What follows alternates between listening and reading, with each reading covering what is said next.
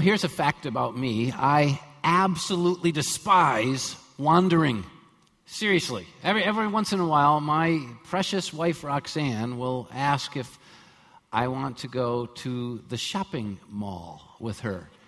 And of course, uh, immediately I'll ask, to get what? Right? I mean, that's a logical question.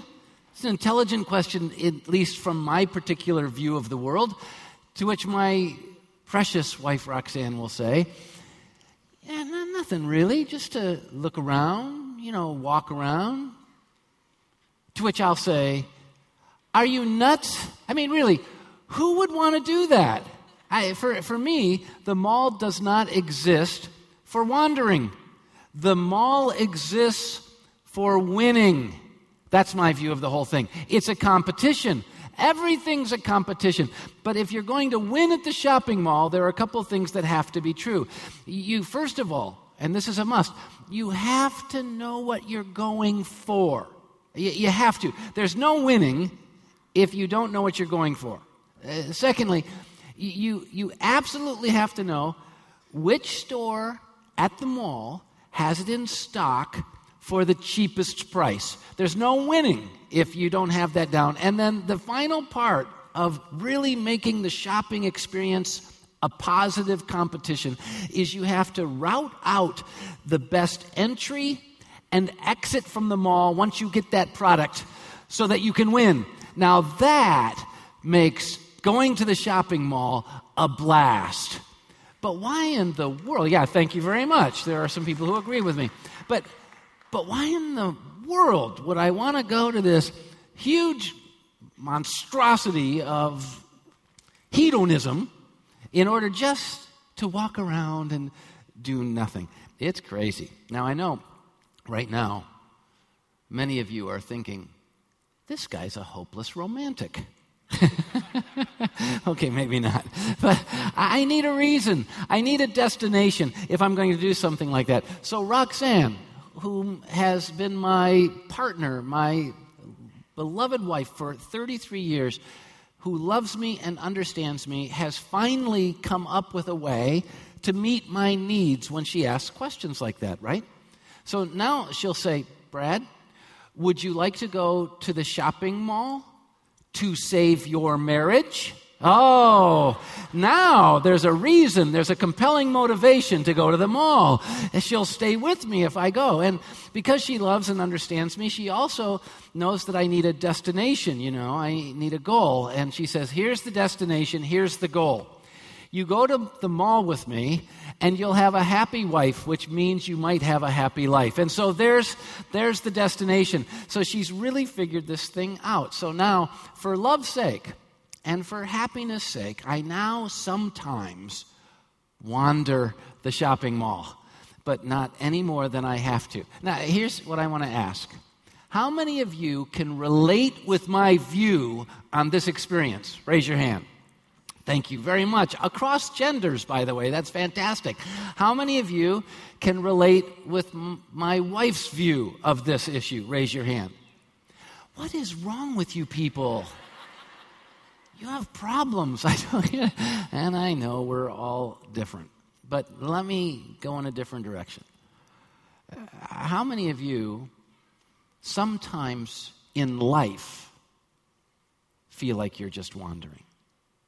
I mean, in life, this thing we have where we breathe and we live and we get up and we go to sleep and we do all this different stuff, and yet you're just wandering. I have to tell you, it happens to me a lot. It happens to a lot of people a lot where we're just here.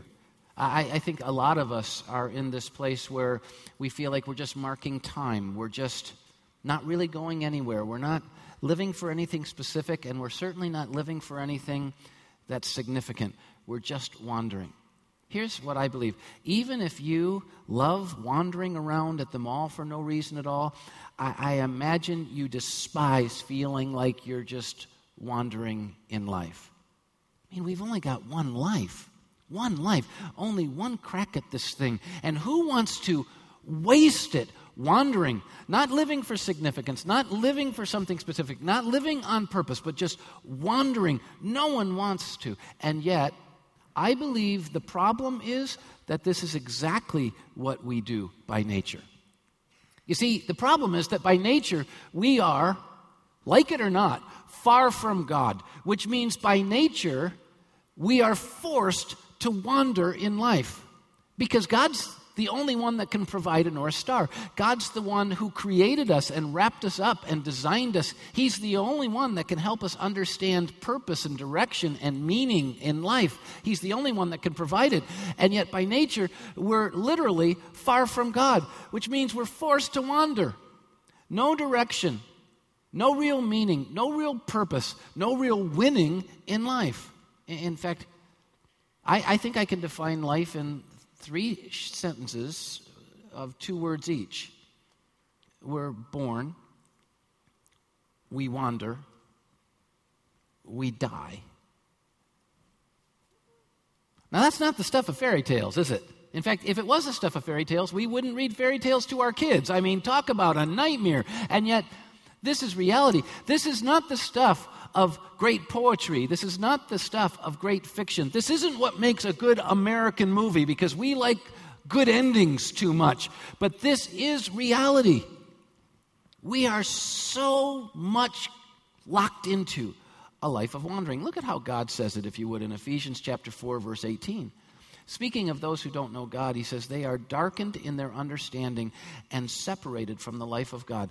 They're, they're, they're separated from the life of God. They can't find it. They're just wandering through this world, created with value and for a purpose, but not finding it. Romans chapter 1, verses 21 through 23. For although they knew God, every single person who's ever been born had the capacity to know God. He is clearly seen in all that he made. But although they knew God, they neither glorified him as God nor gave thanks to him. But their thinking became futile and their foolish hearts were darkened. And then listen to this. Although they claimed to be wise, intelligent, they became fools. They literally exchanged the glory of the immortal God for images made to look like mortal men and birds and animals and reptiles. You talk about foolishness exchanging the eternal God and the meaning of knowing Him and eternity for fabricated and manufactured little things that look like animals and birds and people and calling them God? Talk about foolishness, talk about crazy. Worshiping the created thing, which is temporary and meaningless unless it's attached to the Creator, the one who created that thing, who is eternal. Oh my gosh, we're wandering in this world because we're far from God. By nature, we live without God, and as a consequence, for nothing, we wander. We think we're smart, but we're stupid. We think we're creating success, but we're going in the opposite direction. Jesus said it best what good is it to, to gain the whole world, but to lose your own soul? And yet, this is what we do by nature we wander.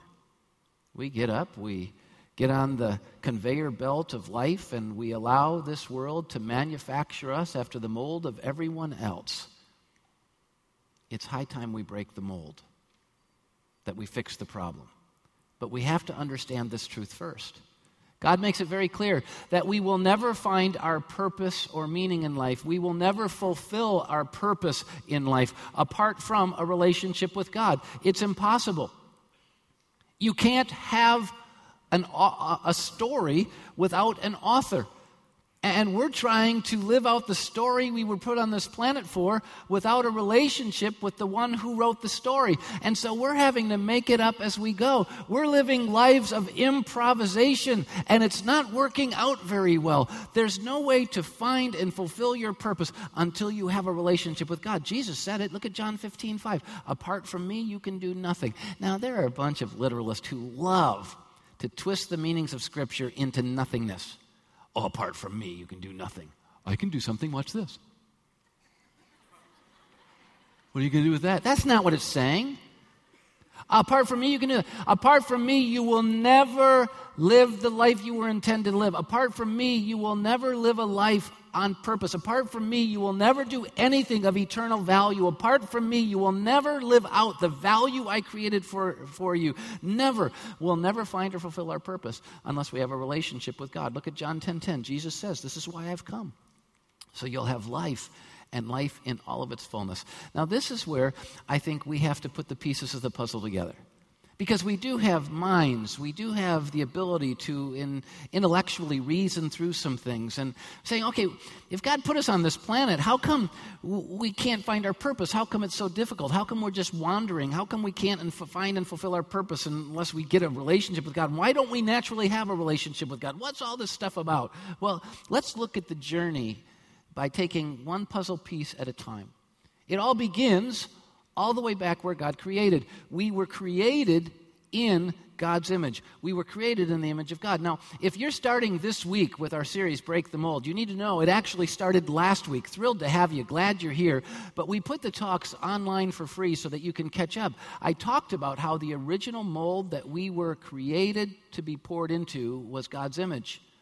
But we broke that mold and we decided to create our own image and to go our own way. And it's not worked out very, very well. We were created in the image of God. Look at Genesis 1:27. So God created man in his own image. In the image of God, he created him male and female. He created them in his image. And Jesus is the only man to ever walk on the face of this planet who actually bore that image properly. He actually reflected the image of God. Look at Colossians 1:15. He is the image of the invisible God, the firstborn over all creation. We were created in God's image, but we broke that mold and we started creating our own. But Jesus was the perfect reflection of the image of God. You want to know what God looks like in flesh? Look at Jesus. You want to know what God would do in circumstances? Look at Jesus. Do you want to know what godly love in human form looks like? Look at Jesus. I mean, he's the image of God. Now, to really understand the image of God, you have to understand what it includes. And if we're created in the image of God, that means we're created with a mind, with an intellectual capacity, the ability to reason, because God has a mind, unlimited in its scope. Ours is finite, limited, but we were created in God's image with an intellectual center, with a mind. We were created in God's image, which means that includes a heart our compassion center, our emotional center, our love center, because God is a God of heart who loves, who cares. We were created in God's image, which means we were created with a will because God acts and God chooses. He has a will. And so we were given a desire center, our will. And that's what the image of God, at least in part, looks like. But let me, let me paint the picture for you. Okay? God knows, and God loves, and God acts. And when God created us, created Adam, created us, He gave us a mind so that we could know. We could know Him. We could know His truth. We could know ourselves. We could know one another. We have the ability to intellectually reason, unlike lower creation and lower animals. We reflect His image. We have a mind. God created us with a heart so that we could love, love Him, love others, care about what He cares about. God created us with a will so that we could choose, so that we could act. And at least in part, this is what it means to be created in God's image mind, heart, will. Uh, but then there's this other piece to this puzzle if we're going to understand our present context. We were created not just in the image of God, but we were created in the image of God so that we could have a relationship with God. We were created for a relationship with God, of course. Because you see, you can have a relationship with a, a, a lower animal. I mean, I'd be curious how many of you are dog lovers here? Okay? How many of you are cat lovers here? Okay, you are the people that like to shop for no reason at all, right? The rest of us, okay, okay. Anyway, so I mean, but you can have a you can have a relationship with a, a lower animal, but if you really want intimacy and oneness, you need someone who has the same image in them that you do, has an intellectual center, has a love center, has a has a choice or an action center. I mean, you need someone with mind, heart, and will. So God created us to have a relationship with Him so that we could think in oneness with Him and love in oneness with Him and act in accordance with Him. It's how He created us. In fact, look at the description I have here of a healthy relationship with God. A, a healthy relationship with God involves the mind, the heart, and the will of a person, knowing and then submitting to the mind, heart, and will of God. This is important. It creates intimacy, it creates oneness, it creates a relationship. That's what we were created for. And though our minds are not God's minds, our minds are very limited and very finite. We only can think in terms of our present experience and past present experience of the things that we can touch in this moment. God's mind is unlimited, but in relationship with Him, we have the capacity to think like Him to know that His truth is the truth. And if we act upon that truth, we will never go wrong. He, he gave us a heart, and though our heart is finite and limited and can be very influenced by all kinds of things, that, but it can relate to His heart, which is always right and always good and always desiring the right thing and always acting in love and justice. And so our heart could, could love what His heart loves, and in so doing, all of our desires and everything would be right. And then He gave us a will so that we could act upon His will. Knowing that what He thinks is right and what He loves is right, we could then choose to act upon that. And in so doing, we would have this profound relationship with God and we would experience what He created us to experience. It's good. Jesus is the perfect picture of this. If you, want to, if you want an ultimate picture of it, Jesus is the perfect picture. Because he's the only person who ever truly used his mind, heart, and will to fully submit to the mind, heart, and will of God. And all you have to do is look at John 17, 4, what he says. He says, he's in his pr- final prayer, really, a big prayer time before going to the cross. And he's talking to the Father, and he says, I've brought you glory on earth by completing the work you gave me to do. I've lived my entire life for your pleasure. What I've thought is what you thought, and what I loved is what you loved, and what I did is what you willed. I've given you glory. I've completed everything you gave me to do. And if you want a specific picture of it, just before he was going to be betrayed and beaten and nailed to a cross and take all of the darkness of our sin on himself, he was praying in a place called the Garden of Gethsemane. And remember, he had a mind and he had a heart and he had a will and he was getting ready to experience the most horrific of events. He who only knew light was going to take upon the darkness of all of mankind. He who had only known love was going to experience not only the hatred and vile nature of the world, but he was going to experience the Father turning his back on him because he was taking our sin upon himself. He who only knew goodness was going to experience all evil in his life. And he was in the garden praying. And look what he said in Luke 22 42 Father, if you're willing, take this cup from me. Of course. He had a mind to think, he goes, Why would I want to go through this? He had a heart to care and to feel. And he goes, well, why? I don't want to do this in the worst kind of way.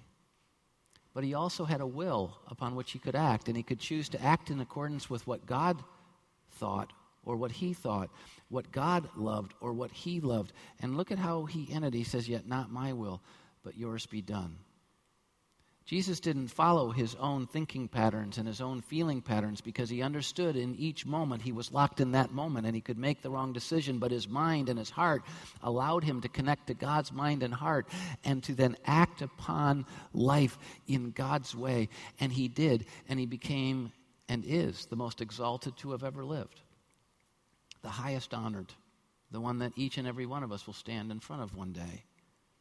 Because he had God's image and he carried it out in relationship with God. But that brings us to another piece of this puzzle if we're going to understand it. We were created in God's image so that we could be created for a relationship with God, but every single one of us has experienced our relationship with God destroyed by sin.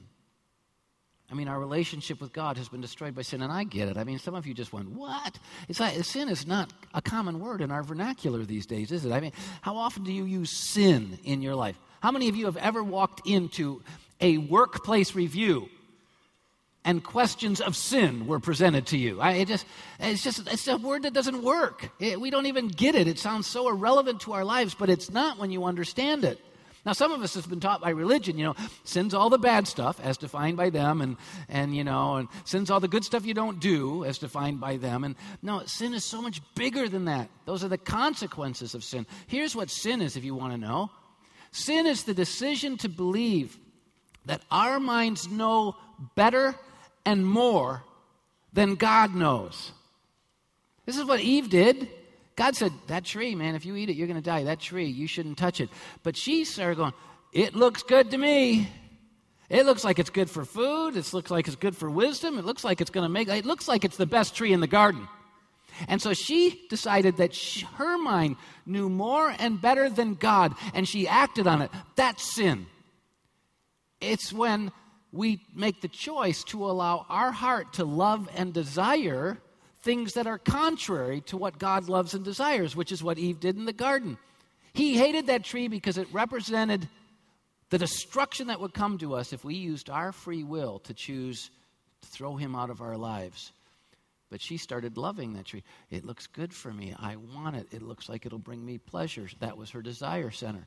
But she could have stopped there. Remember, Jesus felt like not going to the cross. Jesus cared about avoiding the cross. But Jesus acted upon what he knew to be true God's mind, what he knew to be right, God's heart. But she didn't. She then used her will to choose and to act contrary to God's will. This is sin. And here's what you need to know. We've all chosen it, every one of us, and it's destroyed our relationship with God. Romans 3:23, bottom shelf, easy sentence, profound meaning. For all have sinned and fall short of the glory of God. Every single one of us is messed up in mind and messed up in heart and messed up in will because of it. Now, I'm a, I'm a water lover. I absolutely love water. And I love it when a, a pond or a lake is crystal smooth. And it's really interesting because I love to disrupt things. I love throwing stuff in smooth ponds and smooth lakes. And when you do, as you know, it creates concentric circles. There's an effect. Well, there's an effect to throwing sin into our relationship with God. And what's the effect? Well, here's what happens our minds can no longer properly know or understand God because our minds will never function properly in their finite capacity, detached from God's infinite capacity. Never. You see, God's still revealing himself on a daily basis. God's still present and revealing himself. It's just that our minds can't grasp it.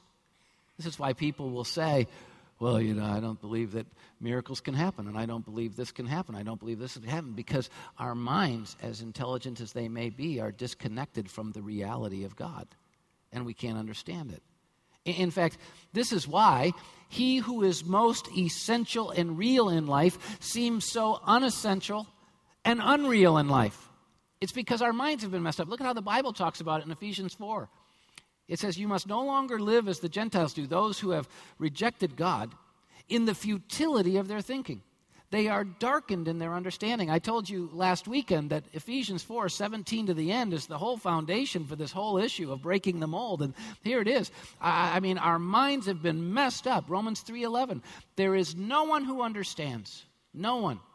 Now, people go, wait a minute, no one who understands. There are some really smart people in this world. Yeah, there are some genius smart people in this world. Genius smart. They can weave formulas and understand analytics that I can't even begin to understand. But though they think they're wise, they're becoming fools because their mind is detached from the right starting place. God knows best. God's truth is right. And anything they weave with their high IQ that doesn't start with God always ends up in the wrong place, which is exactly where we are. This is why you have all kinds of really intelligent books saying really stupid things. Dumb arguments because the Bible says it. The fear of the Lord is the beginning of knowledge, the beginning of wisdom. And doesn't matter how smart you are, if you start outside of that, you're going to end in the wrong place. Our minds have been so messed up, we can't see straight. But we think we can see straight. We think we've got the whole thing figured out and we've got it all done, just like Eve did in the garden. And you know what happens? Let me just kind of tell you the story of your life because it's the story of my life. You, you, you fabricate the formulas, you fabricate the ideas, you fabricate the plan, you've every I is dotted and every T is crossed, and you know it's going to work, and then you choose to do it, and what happens? Doesn't work out that way. Because your mind doesn't have the capacity separated from God. There's another ripple effect because of sin. It's the fact that our hearts have been messed up. Our hearts can no longer properly love God. Oh, we think our hearts are fine and we think our love's good, but how's your love life been working out for you? Everything's perfect in that relationship, right? Your spouse says, Will you just be with me and go to the mall? And you say, No, I need a plan, you know. I mean, we've all got some problems with our heart. We can't love God properly. Our hearts are naturally messed up. Our hearts naturally tend to love the wrong things, destructive and empty things. Have you noticed that, man, you can just be so in love with something or someone and you know it's right and you test it by every single pattern and then you jump in and then it's oh so wrong? It's because our hearts are messed up. Look at Ephesians 4 again, verse 18. Separated from the life of God because of the ignorance that is in them due to the hardening of their hearts. Our hearts are messed up, so we miss God. Romans 3:11. There is no one who seeks God. Our hearts are messed up, so we're seeking and loving the wrong things. And then the last ripple effect I'll share with you is our wills are messed up. They can no longer properly choose God or choose his ways. Ephesians 4:19. Having lost all sensitivity they have given themselves over to sensuality as to indulge in every kind of impurity with a continual lust for more. They keep thinking that that's going to lead them to what they're looking for, but it gives them emptiness again, and they keep doing it over and over and over and over again. Romans 3:12. All have turned away from God. They have together become worthless. We broke the wrong mold. We broke the image of God instead of the image of the evil one. There is no one who does good, not even one. Realize we still have our minds, we still have our hearts, our, we still have our wills, but they're no longer in sync with God's mind and God's heart and God's will. And out of sync, it always leads to destruction. It makes it impossible to reflect His image, to fulfill our purpose, to find our purpose. Because of sin, all we can do is wander, which is where we are. But see, we don't think we're wandering we think we've got it all together. We, we think we're unbelievably wise and have it all together, but the truth is, we're not wise. We're foolish. We think our hearts are good and pure, but they're really not. We, we think we're making great choices, but time always shows we're not. It's a mess. But, but there's some good news. Here's the good news. Are you ready? We can break this mold. We're on the conveyor belt by nature, and we're being formed after the pattern of messed up minds and messed up hearts and messed up wills. I mean, we, we are wandering through the world, but Jesus made it possible for us to do what the guy in our bumper did to jump off the conveyor belt, to smash to smithereens all this junk and lie and deception that's been told to us, and to actually start living out a new mold. In fact, here's the piece of the puzzle you really need Jesus made a relationship with God possible again. Jesus made it possible for us to not live in the despair and the confusion and the frustration of a world where we can't find the point, where we can't find the meaning, where we can't experience significance. Jesus made a relationship with God possible again. Jesus made it possible for us to reflect God's image again, to know and fulfill our purpose. Through Jesus, here's how we can actually experience a new mind, a new heart, a new will. We can experience a new life, no more wandering, but truly living. Look at how the Bible says it in Ephesians 4 21 through 24. In accordance with the truth that is in Jesus, and it's only in Jesus because only He set the right pattern, and then only He died in payment for our sin so that we could experience the new life of His resurrection. In accordance with the truth that's in Jesus, here's how you were taught regarding your former way of life, the old mold that you were pouring into with the messed up mind, heart, and will. Put off your old self. It's corrupted Be made new in the attitude of your minds. Put on the new self, created to be like God in true righteousness and holiness. Now, there's a ton to digest in this. A ton. And we're going to, in this series, be walking through specifics about the mind and how it's messed up and how God created the ability to make it new and what that means. We're going to be looking at the heart and we're going to be looking at the, well, we're going to be looking at this stuff. But, but here's the application for this weekend. Since there's nothing more essential in life than a relationship with God, and yet our relationship with God has been messed up, here needs to be our application. We need to break the mold and we need to make our relationship with God the first and highest priority of life.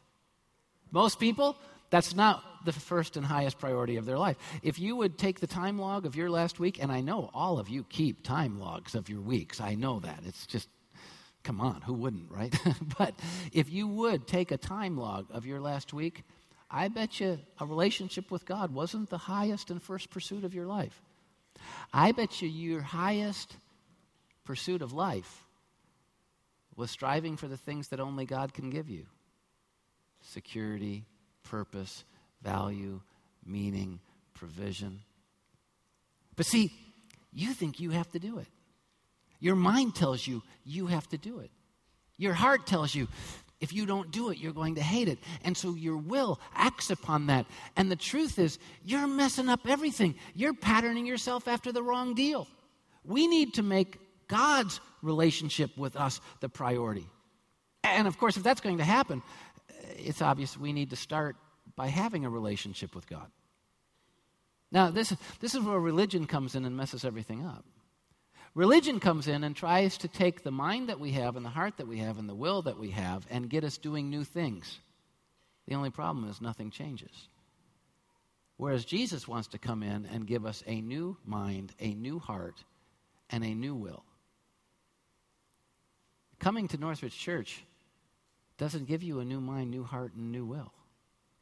Becoming religious doesn't get you there. Doing works or actions of goodness doesn't get you there. There's only one way to have a relationship with God, and that's through Jesus Christ. I mean, look at Acts chapter 20, verses 20, verse 21. It says, I have declared to both Jews and Greeks, all of humanity, that they must turn to God in repentance and have faith in our Lord Jesus. This is what we need. Not new religion, not new this, not new that. We need this. And what's it say? You need to know the word repentance means to turn. This is repentance. Okay? And what are we to turn from? We're to turn from the pattern that we've been following.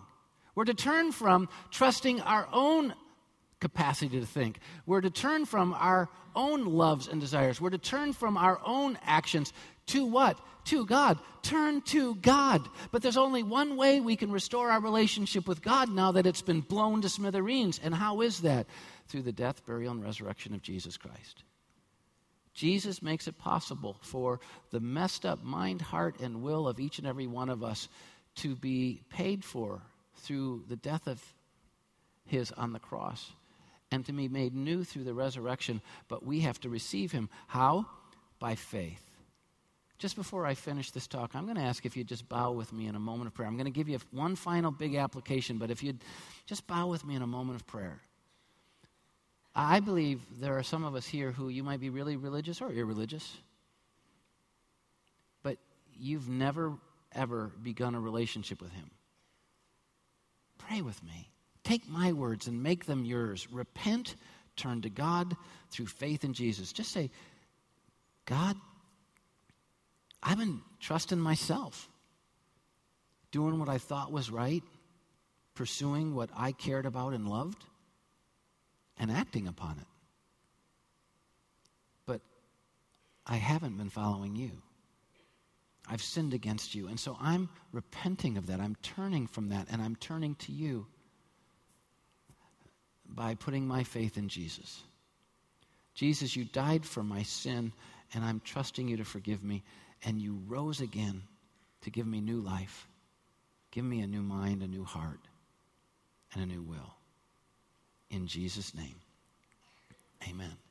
Now, if you just prayed with me, before I give you this last application point, I, I just can't encourage you enough to let me know.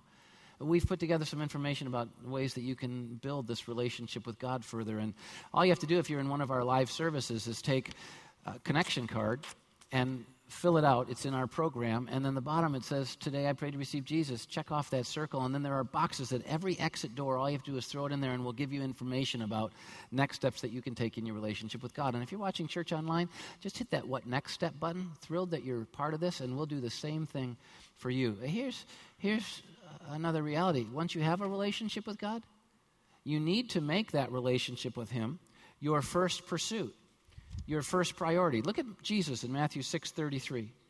Seek first his kingdom and his righteousness, and all these things will be given to you as well. Instead of seeking first all the things that only God can give you, seek first God and his ways, and all these things will fall into their proper place. Make him your first pursuit. So this weekend, what I decided to do is I decided to give you the decision. There are lots of applications, lots of decisions you can make, but this is the official break the mold decision for this weekend. Now, if someone comes along and tells you that they're giving you the decision for break the mold, and it's not this one, it's not the official one. So be careful. This is the official break the mold decision. You ready? It's found in Mark, uh, Luke chapter 10, verses 41 and 42. Uh, Martha was really busy doing a bunch of stuff. Her sister Mary was sitting around at Jesus' feet. Martha was PO'd that Mary wasn't helping. So she went to Jesus to see if she could get him PO'd. She didn't realize Jesus would never be PO'd. Ticked off, maybe, but never PO'd. You get that, right? Okay. So, so she went and she says, Look at what Mary's doing. And look at what Jesus said Martha, Martha, you're worried and upset about many things, but only one thing is needed. Mary has chosen what is better, and it will not be taken away from her the official break the mold decision this weekend. Make your relationship with God your one thing. Because when you make your relationship with God your one thing, you're choosing to experience the life of everything. But when you make your one thing something else, you miss out on everything that you're looking for. Break the mold. Now, generally, once I would say a concluding statement like that, break the mold, you'd be watching my Heine walk off the platform, right? But I'm staying here because I'm going to break the mold this week, and um, I've asked them to lock the doors. And I'm just going to give another talk. I've got a, I've got an audience here. I figured I could just go after it, right? And, and, and yeah. You're clapping now. Three minutes from now, you wouldn't be. I understand, but but actually, I just I wanted to share a, a just a special kind of an announcement. Um, for literally almost five years now, I've been praying for God to open the door for us to do something that I've had the privilege of doing in the past, that has literally helped to spiritually transform those who go with us in their spiritual life in ways I've not seen um, in other things, and that is to go to Israel. And 2008, the, the, whole economy collapsed, as we know, and it's been very hard. We've all been focused on that. All of us have experienced losses. The church obviously was hit in large ways, and none of us have fully recovered, or most of us haven't. But, but enough has gone on. I've been putting out leads, and I've been kind of sensing, you know, uh, the abilities and interests of people and where God's at in this. And just this last week, I finally. Um, made the decision it's time we're going to go and i've been putting out you know kind of questions and asking people so some of the spots have actually already been filled but we want to open up to others who'd come the dates are this year may 13 through 24 May 13 through 24, just before Memorial Day weekend. There are limited spots. There's some stress involved in this, very limited spots. We have the capacity to take 44 people. And like I said, some of these have already been filled. We've put information on the website, northridgechurch.com slash Israel. You can get all the information you want. I'm actually going to give an informational meeting on Wednesday night before New Life Plus. If you're interested, you can get ideas from the website about that. You need to know why only 44 we take a more intimate and special and spiritualized view of these trips where we hike in and we experience it in different ways. And I want to be close and build relationships with the people that are there, so we don't want to take tour buses, 300 people, and all that stuff. So, at least at this point. And so that's why. And if you want to start a registration process, you can do that at that site as well. It's going to be an impacting thing. I know not everybody can do it, but if you're interested, hope to see you maybe once tonight or hear from you. Thanks, everybody. Go break the mold.